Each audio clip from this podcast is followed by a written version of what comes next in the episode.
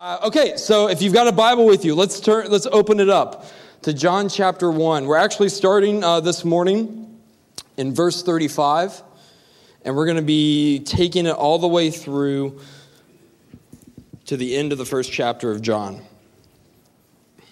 There in verse thirty-five, John tells us, "The next day again, John was standing with two of his disciples, and he looked at Jesus as he walked by and said, 'Behold the Lamb of God.' The two disciples heard him say this, and they followed Jesus. And Jesus turned and saw them following and said to them, 'What are you seeking?' And they said to him, 'Rabbi,' which means teacher, 'where are you staying?'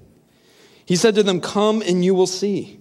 So they came and saw where he was staying, and they stayed with him that day, for it was about the tenth hour. One of the two who heard John speak and followed Jesus was Andrew, Simon Peter's brother. He first found his own brother Simon and said to him, 'We have found the Messiah,' which means Christ. He brought him to Jesus, and Jesus looked at him and said, 'You're Simon, the son of John. You shall be called Cephas,' which means Peter." The next day, Jesus decided to go to Galilee. He found Philip and said to him, "Follow me." Now Philip was from Bethsaida, the city of Andrew and Peter. Philip found Nathanael and said to him, "We have found him of whom Moses and the law and also the prophets wrote, Jesus of Nazareth, the son of Joseph." Nathanael said to him, "Can anything good come out of Nazareth?" Philip said to him, "Come and see." And Jesus saw Nathanael coming toward him and said of him, "Behold, an Israelite indeed, in whom there is no deceit." Nathanael said to him, "How do you know me?" Jesus answered him, "Before Philip called you, when you were under the fig tree, I saw you." Nathanael answered him, "Rabbi, you are the Son of God. You are the King of Israel." Jesus answered him, "Because I said to you, I saw you under the fig tree, do you believe? You will see greater things than these." And he went on to say to him, "Truly, truly, I say to you, you will see heaven opened and the angels of God ascending and descending on the Son of Man." A lot of times in life when we uh, use a word, we have to define what that word means. We have to explain it uh, because we can mean a lot of different things when we say something. I'll give you an example. Uh, if you say, "I have to go to school today," or "I have school today," that could mean something very different from the person sitting next to you. For some people, going to school is uh, staying at home and uh, in your pajamas and doing schoolwork for a couple hours a day and five, six hours a day. And, uh, and then, you know, the rest of your day is yours to do whatever you want with. For some people, going to school, or maybe like you're like at school online and you, you know, get a degree right there at your computer. It's great. Sit in a coffee shop all day. For other people, going to school, something you actually, you have to go somewhere for like six hours a day. You take your lunch, there's recess, you're a bully or you get bullied, all the fun stuff that comes with school. And then you go home and you're like, "Okay, good, it's over. And now I'm at home and I get to be not at school anymore." Uh, for some people, going to school is is everything. It's like your whole life. You actually live at school. You go to school and you're there for months at a time, and you live with the very people that you're learning with, and you eat with them, and you sleep in dorms with them, and the only time that you even go home is on vacations. And so for you to go to school means something so different.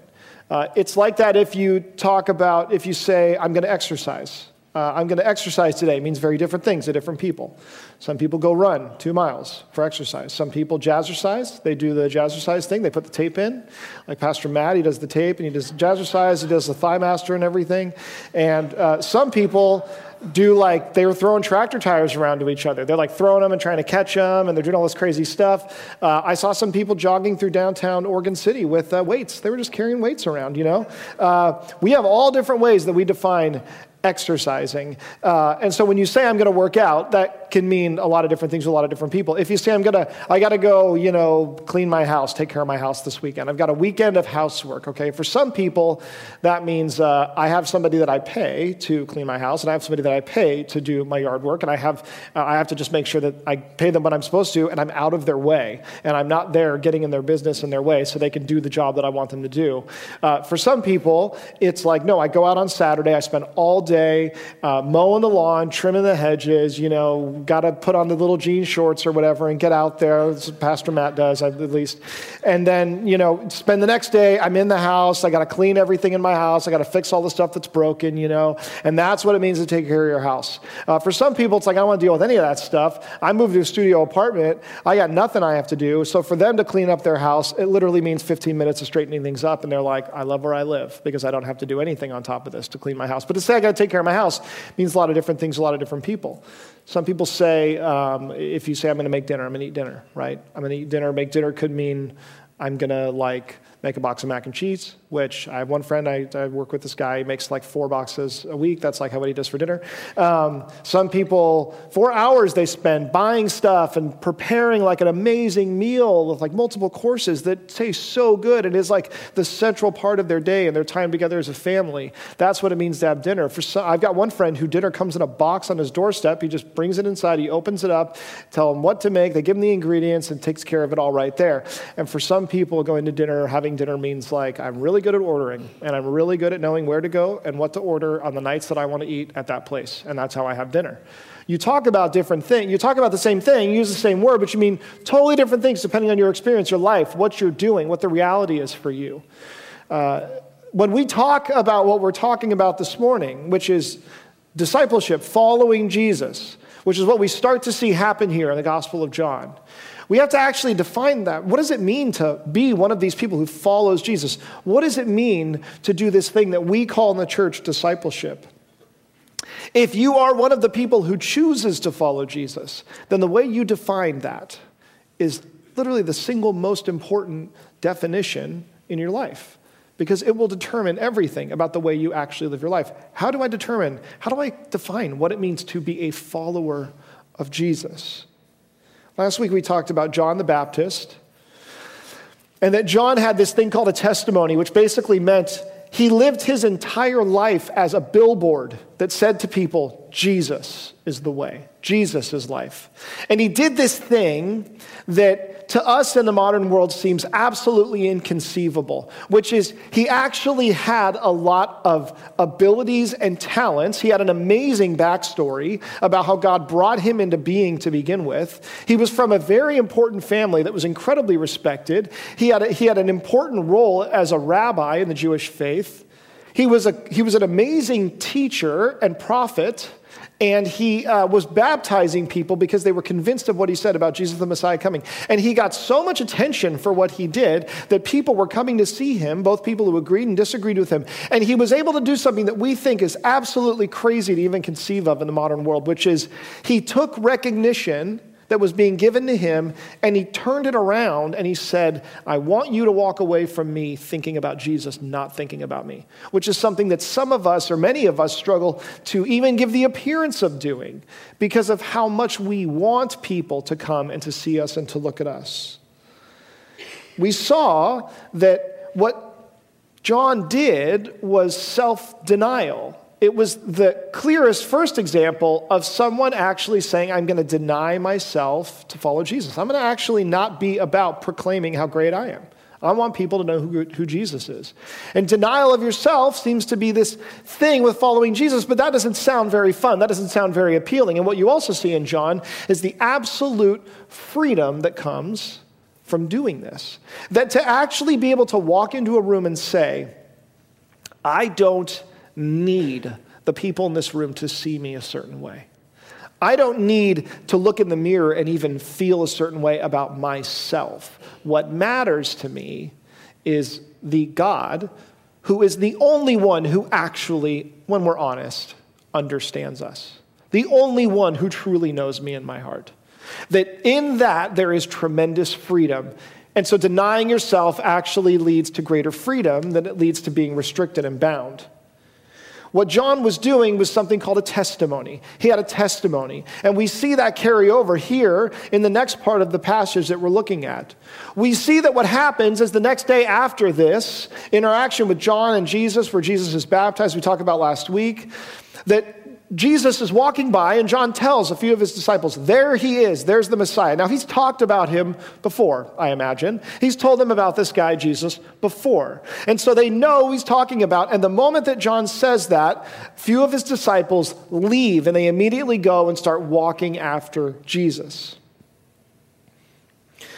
This is interesting because uh, this apostle, or this this gospel, the Gospel of John, emphasizes people seeking Jesus, whereas many of the other gospels emphasize Jesus calling people out. And we see in the very beginning, these are people who were waiting for the Messiah to come. He hasn't done anything to really say, "I'm going to heal all your sickness and disease. I'm going to do these miraculous things for you." He's simply been, they've been told by their by their rabbi, their Messiah, "This is the guy. Follow him." And so they go, "Okay, that's what we've been searching for anyway," and they go to follow him. These men aren't called, and they're not even sent. They seek Jesus. And so as they go and begin to walk after Jesus, he turns around and he asks them this question. And it's such a good question. It's such an important question. He turns around and he says, "What are you seeking?" And they say, "Rabbi, teacher," they say, "We just want to know where you're staying."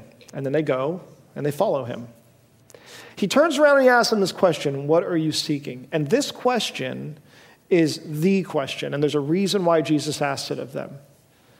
Uh, you might think it's obvious, right? Well, obviously they're seeking the Messiah. They've left John. There's disciples. Jesus knows everything. He knows a lot, at least it seems. So why would he ask them this question that's really obvious? Because this is the question that everyone has to ask when they encounter Jesus. The question that you ask, what am I seeking? What am I looking for in this? What am I looking for here? Oh, I see. We never went through those. Sorry. What are you seeking is the question that we ask. Like, I'm here, so what do I really want here, right now, right now? And some of us don't know what we want. We're like, I, that's the hardest question you could possibly ask me. I don't really know what I want. Some of us know exactly what we want, which is just not to be here. We're like, I didn't choose this. I didn't pick this. You know, someone else made me come or something. That's an easy one to answer. But Jesus asked the question, what are you seeking? What do you want here? And some of us, even though we don't know what we want, the only thing that we do know is that we just don't feel okay. We don't feel happy. We don't actually feel good about where we're at. We we say, I don't, I, I feel like I'm missing something, something's off, something's wrong, and so that's why I'm here. That's why I'm seeking Jesus. There are so many reasons why we actually uh, follow after or even are interested in who Jesus is. And what he's saying is the first question you have to ask yourself is, what am I looking for here? Some people are searching, even in life, some people are just searching for security. We go, I just want to know that I'm going to have enough. I'm going to I'm going to be able to, whether it's money, earn enough, save a month, save enough, be okay, be safe, be provided for, provide for myself, and know that in this world, I'm not going to really be at a place where I'm going to be in desperate want or need. I just want security. Most of us can relate to that. And yet, that's like the lowest thing that you can shoot for in life, isn't it? Saying, I just want to know that I'll have enough of what I need. And I'm honestly looking for a way to just at least have peace in knowing that I have that. Some are searching for meaning. You actually want to matter. You want to know that, that this life that you're living alongside these billions of other people is actually going to be significant and it's going to mean something. Because seeing ourselves as just one of billions doesn't seem very appealing to us in this life. And so we say, what am I searching for? I'm searching for some way to know that what I'm actually doing in my life and with my life and who I'm becoming is actually something that's going to matter ultimately in the grand scheme of things. Some of us are searching simply for peace. We just want to be at peace. We just want to be able to, in all the chaos of our life or the things that we're going through, we just want to be in a place where we can finally have a sense of peace. And it seems to elude us and evade us all the time. And so when Jesus turns around and says, what are you seeking? I look at you and I think maybe I can have peace. Some of us simply seek where the crowd is going. Some of us, and many in Jesus' time, saw the crowd and they said, this seems to be working for some people. I'm, I'm honestly just, I'm attracted to what seems to be working for people. People resonate with it and they respond to it. And so I'm looking for that. If it works for them, maybe it can work for me. If it helps them, maybe it can help me. Some of us simply want to be right. We're just seeking the ability to know at the end of the day that we're right, that we that we know the right thing, that we're doing the right thing, that we're living out the right thing. Some of us, it's because we're self-righteous and we just want to know that we're better than other people. But some of us just simply, no, it really matters to me that I'm doing the right thing. And Jesus maybe is a way to get there. Some of us want to experience miracles. We want to experience healing. We want to see things happen that we've heard that Jesus can do. And so we seek after him, looking for the miraculous, looking for things to be changed as God intervenes in this world and in our life. Some of us simply don't want to feel guilty anymore. We are constantly feeling like our response to everything that happens in the world is, what did I do? What did I do wrong? How did I mess this up? How did I get this wrong? And so when, when we come and we begin following or even looking or seeking or being at all interested in who Jesus is, the reason for it is I'm so overwhelmed with guilt, I just don't want to feel badly about what I'm doing or how I'm living or who I am anymore.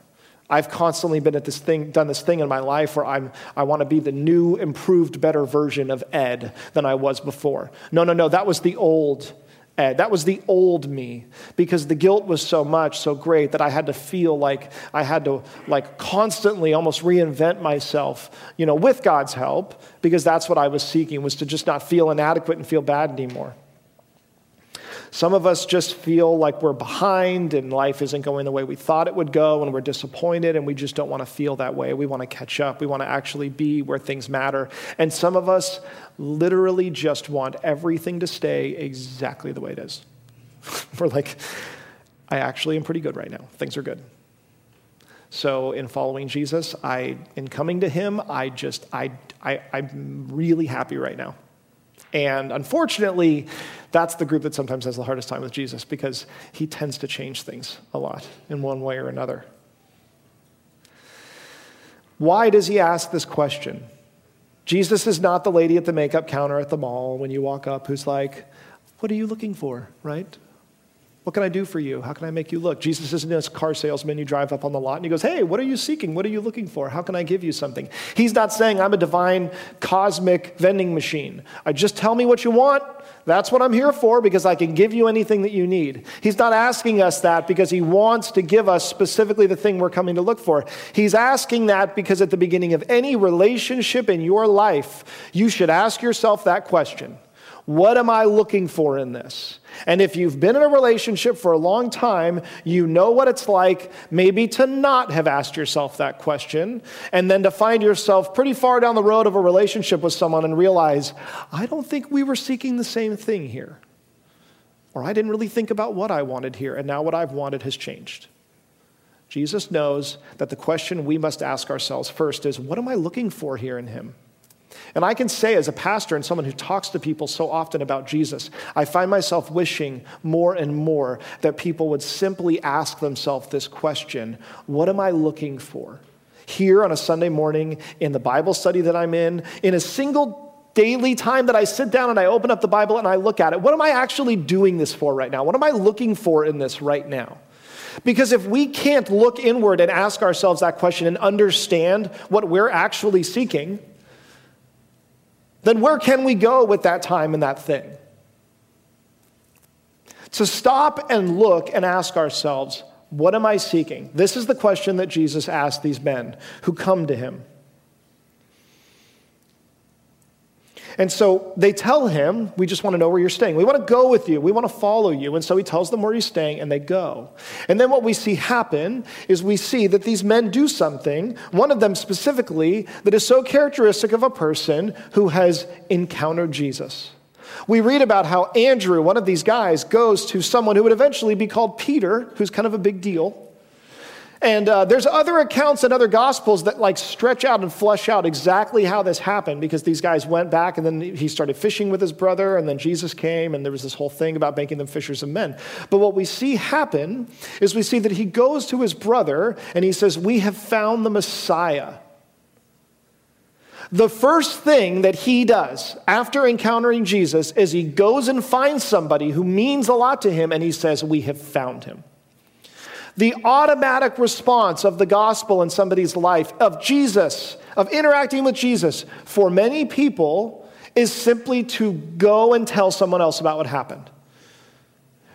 You don't see, I, I think the best example of this, the one that I love the most, is in Isaiah, where the prophet has a vision of God, and he's with God, and he's and he's like and he's and he's there, and there are angels, and it says that he is he is made aware of how unclean and sinful he is, and so they take a coal from a fire and they put it to his lips. Promise you that's not something that we're going to do here. And they put it to his. If it is, it won't be on. You know, if you see something, say something. We should actually say something if we see something like that. And he puts it to his lips, and it says that it basically cleanses him of his sin. And as Isaiah is cleansed of his sin, and as he's made new in God, in this experience and this vision that he has, this is immediately what happens after he's cleansed of his sin. We read in Isaiah six eight, "And I heard the voice of the Lord saying, 'Whom shall I send? Who will go for us?' And then I said, 'Here I am, send me.'" The first thing that Isaiah does after being made aware of his sin and then cleansed of it is he says, "Send me. Send me somewhere else with this message." And so these first followers of Jesus, their automatic response is to go and find people and to say, "Let me tell you about the Messiah who has come." And so they bring the Messiah to Jesus. They bring, they, he brings Peter to, to Jesus, basically, and Jesus changes his name and says that you, uh, he changes his name to Peter. And he says, "You will now be called Peter." And he ends up becoming a disciple who's very close with him. Then we read about the next day that he comes to Philip. And Jesus finds Philip, and he simply says these two words that characterize essentially what we call discipleship. He walks up to Philip, rather than Philip seeking him, and he says this, "Follow me." What it means to be a disciple of Jesus is to follow him. At the time, uh, there were people, Jewish men, who followed, young, young, young, very young men actually, who followed uh, rabbis. And a rabbi was a religious teacher, and they would bring disciples around with them. And these, these disciples would follow them so closely that there was this saying that they would be covered in the dust of the rabbi, because they would follow them so closely every day. They would live with them. They would eat with them. They would learn everything that they could from these rabbis. And so to say, "Follow me," to these men, who, who only some had been committed to John. The rest were men who had been passed up for discipleship, or who for one reason or another were not able to follow rabbis. Jesus goes to these men and he says, "Follow me. I want you now, not to learn from me like in a classroom, but I want you to walk through life with me so closely that it's like you're covered in my dust and my sandals. And by doing that, you will see what it means to be a part of the kingdom of God." And what's incredible about it is what we then know was going to happen is that Jesus is going to spend years with these men, showing them so clearly what it means. It's almost like God himself came in the flesh and said, "I'm going to show you exactly what it looks like in a way that you can relate to, to actually live like you're a part of the kingdom of God." That is actually what he did. And for us, to say, "I will give you not just one account or two accounts or three accounts of this." No, I'm selling this like an infomercial. I will give you four accounts, four gospels, four perspectives from four individuals that don't contradict one another, but rather show you how people with different personalities and perspectives would describe these very same events. If you're into the details and you like the long form, there's one for you. If you're into poetry and things that sound more beautiful and there's depth that you can interpret, John's your book, and that's why I like it a lot. There's different gospels that show us different things, and they give us the clearest sense possible that we could get of what it looks like to actually live like Jesus. Because what it means to follow him is to say, "I'm going to actually wake up each day and ask myself the question, how would Jesus live today? How would he handle this situation? And more importantly, where is he going?" Because saying "follow me" doesn't just mean "be like me." It literally meant "I'm going somewhere. Go there with me." So to be a disciple of Jesus meant to be moving towards people who hadn't yet heard the gospel and who needed to hear about the good news of the kingdom of God. Discipleship is asking someone to show you how to live, which can be really easy if you're a little child and you don't know how to live yet, and you depend on people to show you how to live, which is why you see examples of children and the faith that comes from being a child, because they're like, I don't know how to do a lot of these things. I need you. I depend on you. And if you've ever gotten married to somebody, you know how difficult it can be to learn how to live, and then they learn how to live, and then you start getting married, living together, and then you have to figure out how to take two people who already think they know how to live and now figure out another way to live. It's hard to be taught how to live when you think you already know it. It's hard when you feel like you've already grown up and you've learned how things should be and who you are and how you need to be. When someone comes along and say, now I'm going to teach you how to actually live and what your life actually ought to be like. But this is what discipleship means. And following Jesus might sound like a really great option if your life is totally a mess and you're like, I really, honestly, whatever. Yes, take it, take it all. I'll be born again. I want a new start. I want a fresh start. I'm making a mess of this thing. And we often think of people needing Jesus as people whose lives are just a total mess, who would have no problem admitting, I don't know how to live this thing. I'm not doing a good job of it. And yet most of the people that Jesus encountered were not people who were saying, my life's fallen apart, you're my last option. It was people who had relatively decent lives and thought they had things figured out. And the people that ended up having to change the most were those who were the most confident in the lives that they were already living. A lot of times it was religious people. Most of the time it was religious people. If you want to know what discipleship looks like, we went about a year ago through the Sermon on the Mount. And it's so clear there where Jesus just talks about it. But there's one of the ways that you can look at the Sermon on the Mount really briefly and you can see what discipleship looks like is in the contrasts that you see there. There's several of them. One of them is Jesus gives a contrast between uh, going, he says, you're going to go through a gate. And he says that as you go through the gate, there's either a wide gate or a narrow gate. And the wide gate is going to be easier. It's going to be, you won't have to do much to have to go through that gate. You won't have to merge over. You won't have to drop things and let go of things. You won't have to get through a tight space. Whereas the narrow gate is one that you'll have to really think about. And this really speaks to the discipline and the shedding of things and the getting aligned with where Jesus is going. Uh, And he's talking a lot of times in the Sermon on the Mount about this et- internally, that like a lot of that work is done inside. You look in yourself, within yourself, and you say like, what am I actually doing? What am I caring about? What am I motivated by? What are my desires? And you bring those things in line with Jesus, and that heads you into the narrow gate. But there's also this sense that uh, you have to let go of things.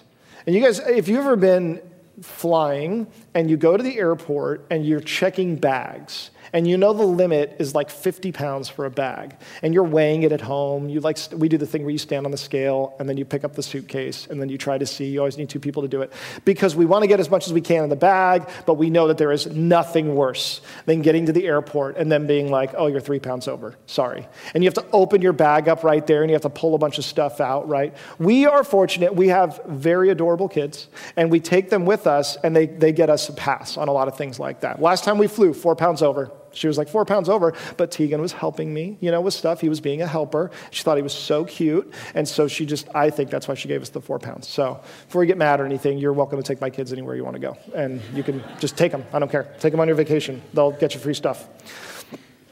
There's a contrast between trees that produce good fruit and bad fruit. So it's not just internal. It's actually, it's not like, oh, this is an internal thing, discipleship. I'm going to feel differently. I'm going to have a different perspective on things. But the God of the universe wouldn't ever care about the things I do, the way I live, my, the mechanics of my life. He doesn't care about the choices that I make. And the, the, the that's that's just too small for him to be concerned with. No, Jesus says, the way that you live, a person's life will produce a certain kind of fruit. And one fruit will make it evident that they're a disciple of mine. And another fruit will make it evident that they're not. And even if they say all the right things. And even if they talk a big game, you'll know by the fruit of their life and by the fruit of the ministry that they have. He says that there's uh, a final judgment that comes, and there will be those who are judged well and those who are judged poorly. And so he says, in the end, this is going to matter on a scale that you can barely conceive of. And the question that you will ask yourself, even if it's harder now, is where will I be standing then when, when the God of the universe uh, when I'm facing him? Will I be one who can say, it's because of Jesus, it's because I'm a follower of his, he's the one, he's the reason that I can stand before you here, or will we be turned away?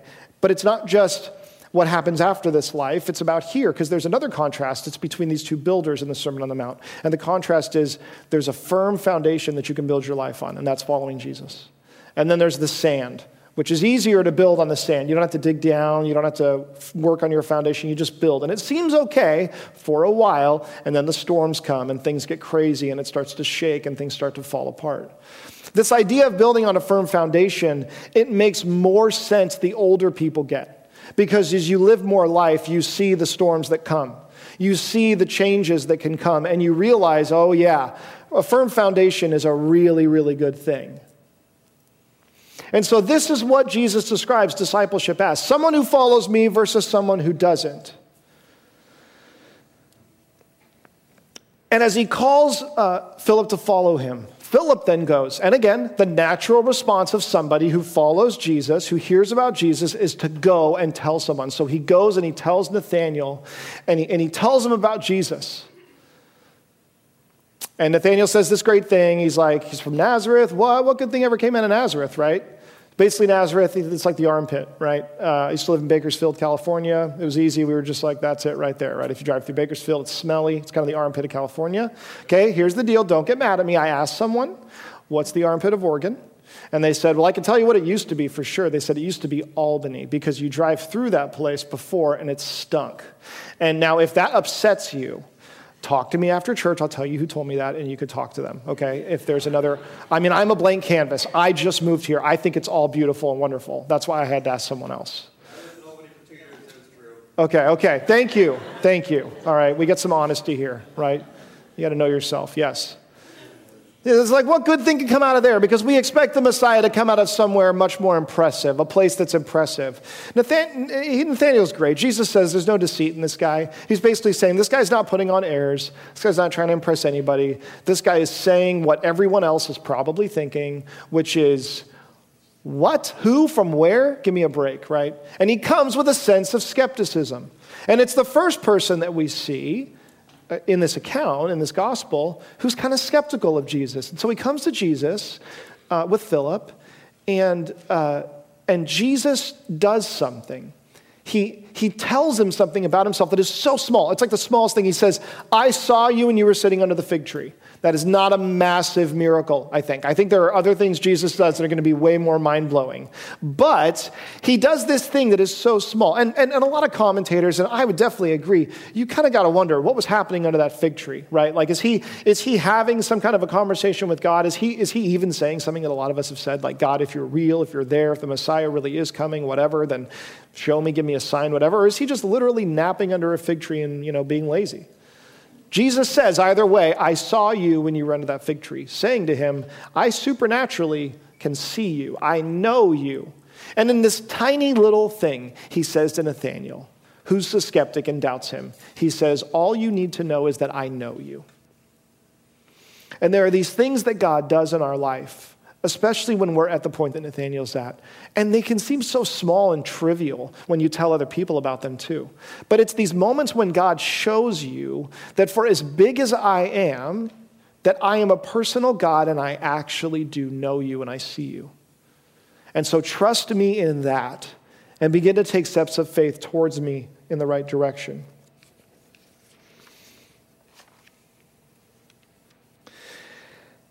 And so what Jesus says to him is he says, truly, truly, I say to you, you will see heaven opened and the angels of God ascending and descending on the Son of Man. What Jesus is referring to here, this sounds a little bit random, right? This is really spiritual talk. What is he talking about? How does this translate? Jesus is making a reference to something back in Genesis twenty-eight that we call Jacob's ladder. And Jacob, uh, the patriarch of the faith, the Israelite people, uh, he, or one of them, he has this dream. He's wandering. He's he's he's he's uh, he's kind of traveling for a long time, and he gets so tired that he falls asleep, and he uses a rock for a pillow. It's like a funny part of the story, I think. It's just he was so tired, he just found, oh, that looks like a real nice rock, and he used it as a pillow. And he fell asleep, slept like a rock, and he. That's a Matt joke for you. And he had a dream. And in this dream, God shows him a ladder, a physical ladder. And this ladder, on this ladder, angels ascend and descend. They go up and they go down. And this was a kind of a crazy idea to somebody at the time, where to interact with God was not something that you thought about doing on a personal level. And what he shows him through this vision and this dream, and Jesus is communicating to Nathanael, is so important. He's saying to him, I am that ladder, because people would have known that, that account. I am the ladder. I mean, think about it however you want. That's fine. I'm the ladder. And angels, who are seen as God's messengers, that mean they're a messenger. They come from God with messages. They come and communicate from God. They go back to God with communication and messages. He's saying, I'm the ladder, and through me, in me, you will be able to experience and know God. And that is a huge deal. There is no way to overstate the significance of that. Jesus says to him that in me, what you will ultimately see is heaven. He has taken this little miraculous thing and told Nathanael to take a step of faith. And he says, and if you take that step of faith and begin following me, you will see God. You will see the kingdom of God. You will talk to God. You will hear from God through me. He says that will happen, which is impossible to describe the significance of in any one of our lives. The idea that we could ever actually do that, that we could actually be connected to God in a, in a vivid and real enough way that it is like we're communicating with him and he's present in our lives. And Jesus says, that's what you will experience. You will constantly have access and connection with God. And the truth about this is this: if you don't want God, then you won't want this. He's saying, like, ultimately, this is not about Jesus is the guy who knows the future. Jesus is the guy who heals people. Jesus is the guy who fixes things. Jesus is the guy who showed up to save us from all of our Roman oppressors.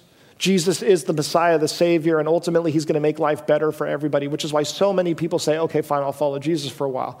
The ultimate end of this, where we're headed, is this: to see God, to experience God. And if you don't want God and want to experience God, then you probably will struggle to find satisfaction as you follow me.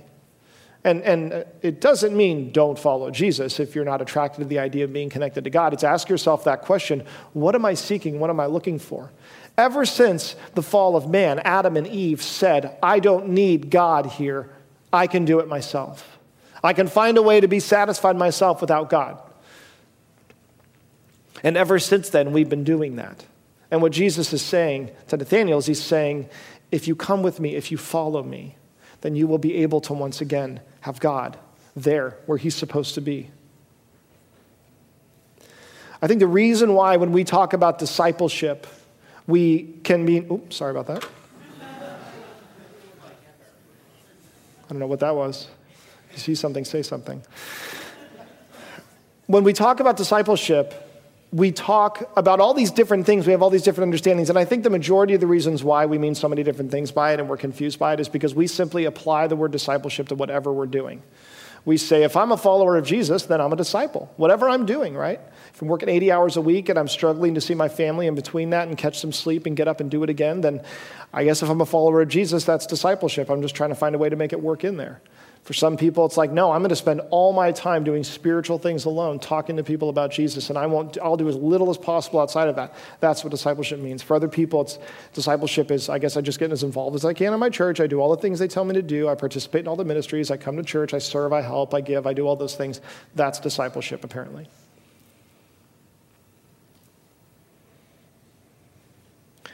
And I think for, for, for all of the different ways that we ask ourselves, what does it really mean to follow Jesus? We have to ask ourselves this question.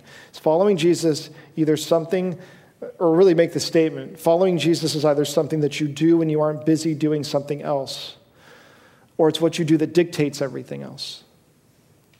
Following Jesus is either something that you do when everything else is done, when you've done all the other things that you need to do. It's the thing that you fit into the compartments that are free in your life. Or following Jesus is what dictates your life and all the things that follow after. The truth is, it's the latter. But that's a very difficult thing for many of us to wrap our minds around. But I can understand and relate to those who struggle the most with weighing the gravity of what it means to follow Jesus. Jesus even says, "Consider the cost of this when you follow me." And I can understand people who struggle to feel like you're not talking about something trivial. You're talking about life. You're talking about giving your life to something. That's a huge thing to consider taking a step to do. And I think it's important that we recognize that and we recognize the importance of it. When I was uh, in college, I, I lived in Southern California. I drove on the freeways. You're never going to guess where this is going. I drove on the freeways. And one morning I woke up and I saw in the paper this picture, and it was for a car accident on the Long Beach Freeway. And you look at this picture, you go, how did that happen? How did that, I mean, look at the cars, they're coming for, how did that happen? How did this happen? How could an accident like that with so many cars happen on that scale? And the reason it happened was because one morning during the morning commute, so much fog rolled in from the ocean and it was so thick that people couldn't see while they were driving. But because it was Southern California, people just drove anyway. And a lot of my family lived in Bakersfield at the time, and they had such thick fog come in often that they would have fog delays. They couldn't even go to school because the fog was so thick they knew it'd be dangerous to drive in. And they're like, yeah, we're smart. We know just don't drive in a thick fog. Uh, but of course, you know, the Southern Californians didn't do that. We said, we're just going to drive. That's what we do. We're going to just get in our car. We're going to go. And car after car was driving into an accident that had already happened because they couldn't see it twenty, thirty, forty feet, one hundred feet in front of them. And it got to the point as cars are piling up in the fog, that people are getting out of their cars. They're honking their horns. They're yelling and screaming, stop, stop, stop, stop. And cars finally began to stop. But it wasn't until one hundred twenty-one cars got involved in a pileup. And it ended up covering both sides of the road. And they said it was the scariest, worst sound they could hear. Car crash after car crash after car crash. It was like something out of a terrible movie.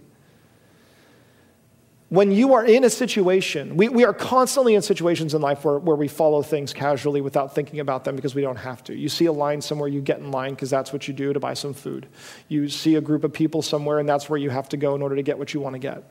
And it's not a big deal and we don't have to weigh the significance of it. But there are times in life when we are called to, when we are heading in a direction and going somewhere, and we recognize that we need to stop for a second and be a little bit cautious because of the stakes involved. And the truth is, the Bible describes the world that we live in as living in a fog, as struggling to see clearly right in front of us sometimes.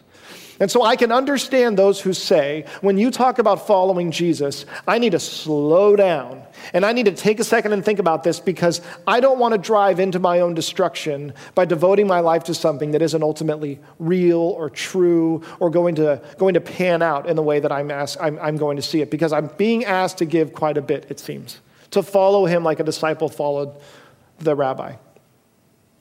There was a guy in, uh, in my last church named Mike, and uh, we, we met for coffee, and he had been coming to church for ten years with his family.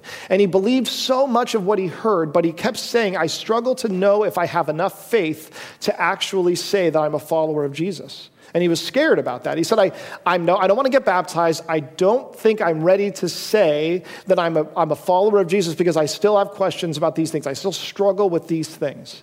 And we talked about it. And he said, how do you know when it's time to do something like that, when you're ready? And I said, look at the disciples.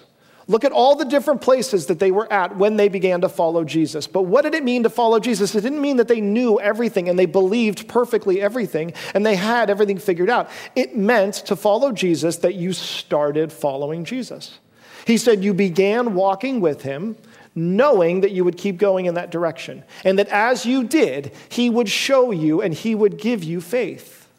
And so this is what a disciple did. And when Mike got baptized, our church had a celebration when he came out of the water like none other that I had experienced because he was finally free to be able to walk with Jesus and follow Jesus, knowing that he didn't have to have it perfectly figured out. I understand what it is to weigh a decision, and it's important to do it. It's important because the stakes are high, because you're being asked to give your whole life to something, believing that, that it will be worth it, that it will pay off, or that it's simply true.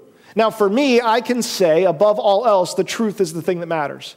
For me, above all else, I can't live knowing in the back of my mind that it's just for some fleeting, untrue thing that satisfies a lot of people, that, that I have to believe that something is true, and if it is, then I will live by it, even if it makes life harder. But we have to ask ourselves this question. What does it mean to really follow Jesus? And some of us need to ask here today, who are even following Jesus right now, what am I looking for? What am I here for? What do I want out of this? What do I want out of Jesus? Now, what he promises, we see all the way with Nathaniel. What he promises is he promises God. And we know from the rest of the Gospels that the freedom and the fulfillment and the joy that come from God himself, it's worth it. But if we're seeking something else, if we're looking for something else, will we be dissatisfied with what Jesus has to offer? And why is that? And there are some who have never said, I'm going to follow Jesus, who are familiar with him, who have heard plenty of things about him, but have said, I'm, I'm not ready to do it. It's too big of a step, it's too big of a thing, or honestly, I don't even really think much about it. I just figure if I'm around enough people who do, then it kind of counts like I'm part of the group. And for, for you, there are only two options. There's actually three, but the first one is so bad, I don't even want to say it. I'll say it first. Why would I do that? I will. The first option is say no. I won't follow Jesus. I won't do it because it doesn't make sense. It doesn't seem worth it. The two options that are really options is number one, to say, I will begin to do that today. There's no greater decision that I can make than to say, I will follow him. I will walk with him. He can be my rabbi, and I will be his disciple. And that will dictate the course of my life from this point on. It will dictate the course of my life from this point on. It will not be the thing that I do that fills in the cracks of all the other parts of my life. It will not be something to plug into one missing compartment that now gives me the best balanced life that I can have.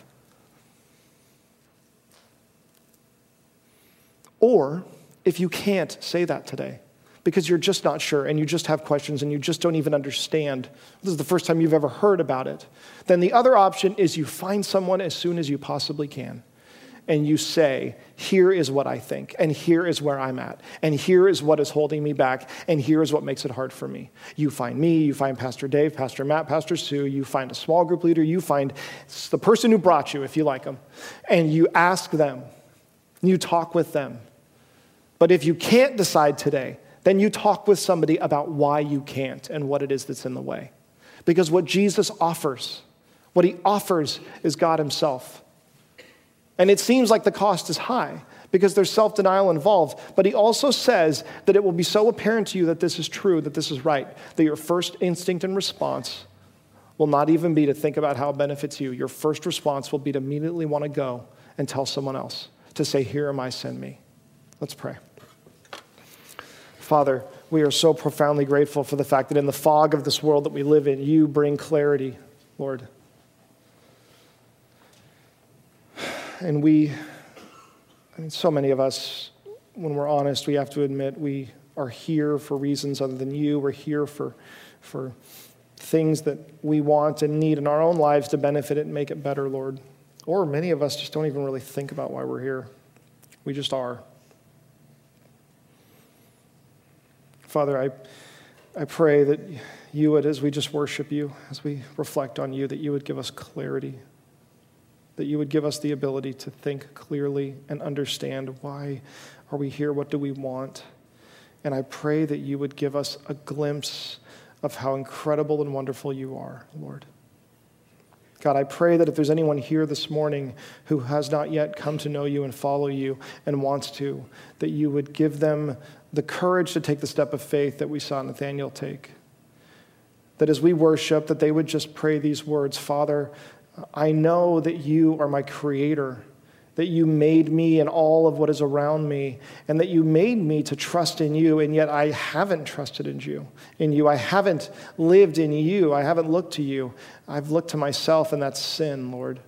And I recognize that, and I repent of it. And I turn away from that life of rebellion to you, and I want to live facing you, pursuing you now. That I will do that for the rest of my life, and today is the first step of it, Father. Lord, I say this knowing that it is not my strength, it's not my knowledge, it's not my will or my discipline that makes me a good follower of yours. It is what an incredible rabbi Jesus is. God, we pray these things in Jesus' name. Amen. Father, those are words that we sing and want to mean with our whole hearts, but at the same time are aware of how difficult it is to truly, truly surrender all to you, God. For some, it's because we don't, we're afraid that it's not worth it. Um, for some, it's because we've surrendered to you and have experienced difficulty after.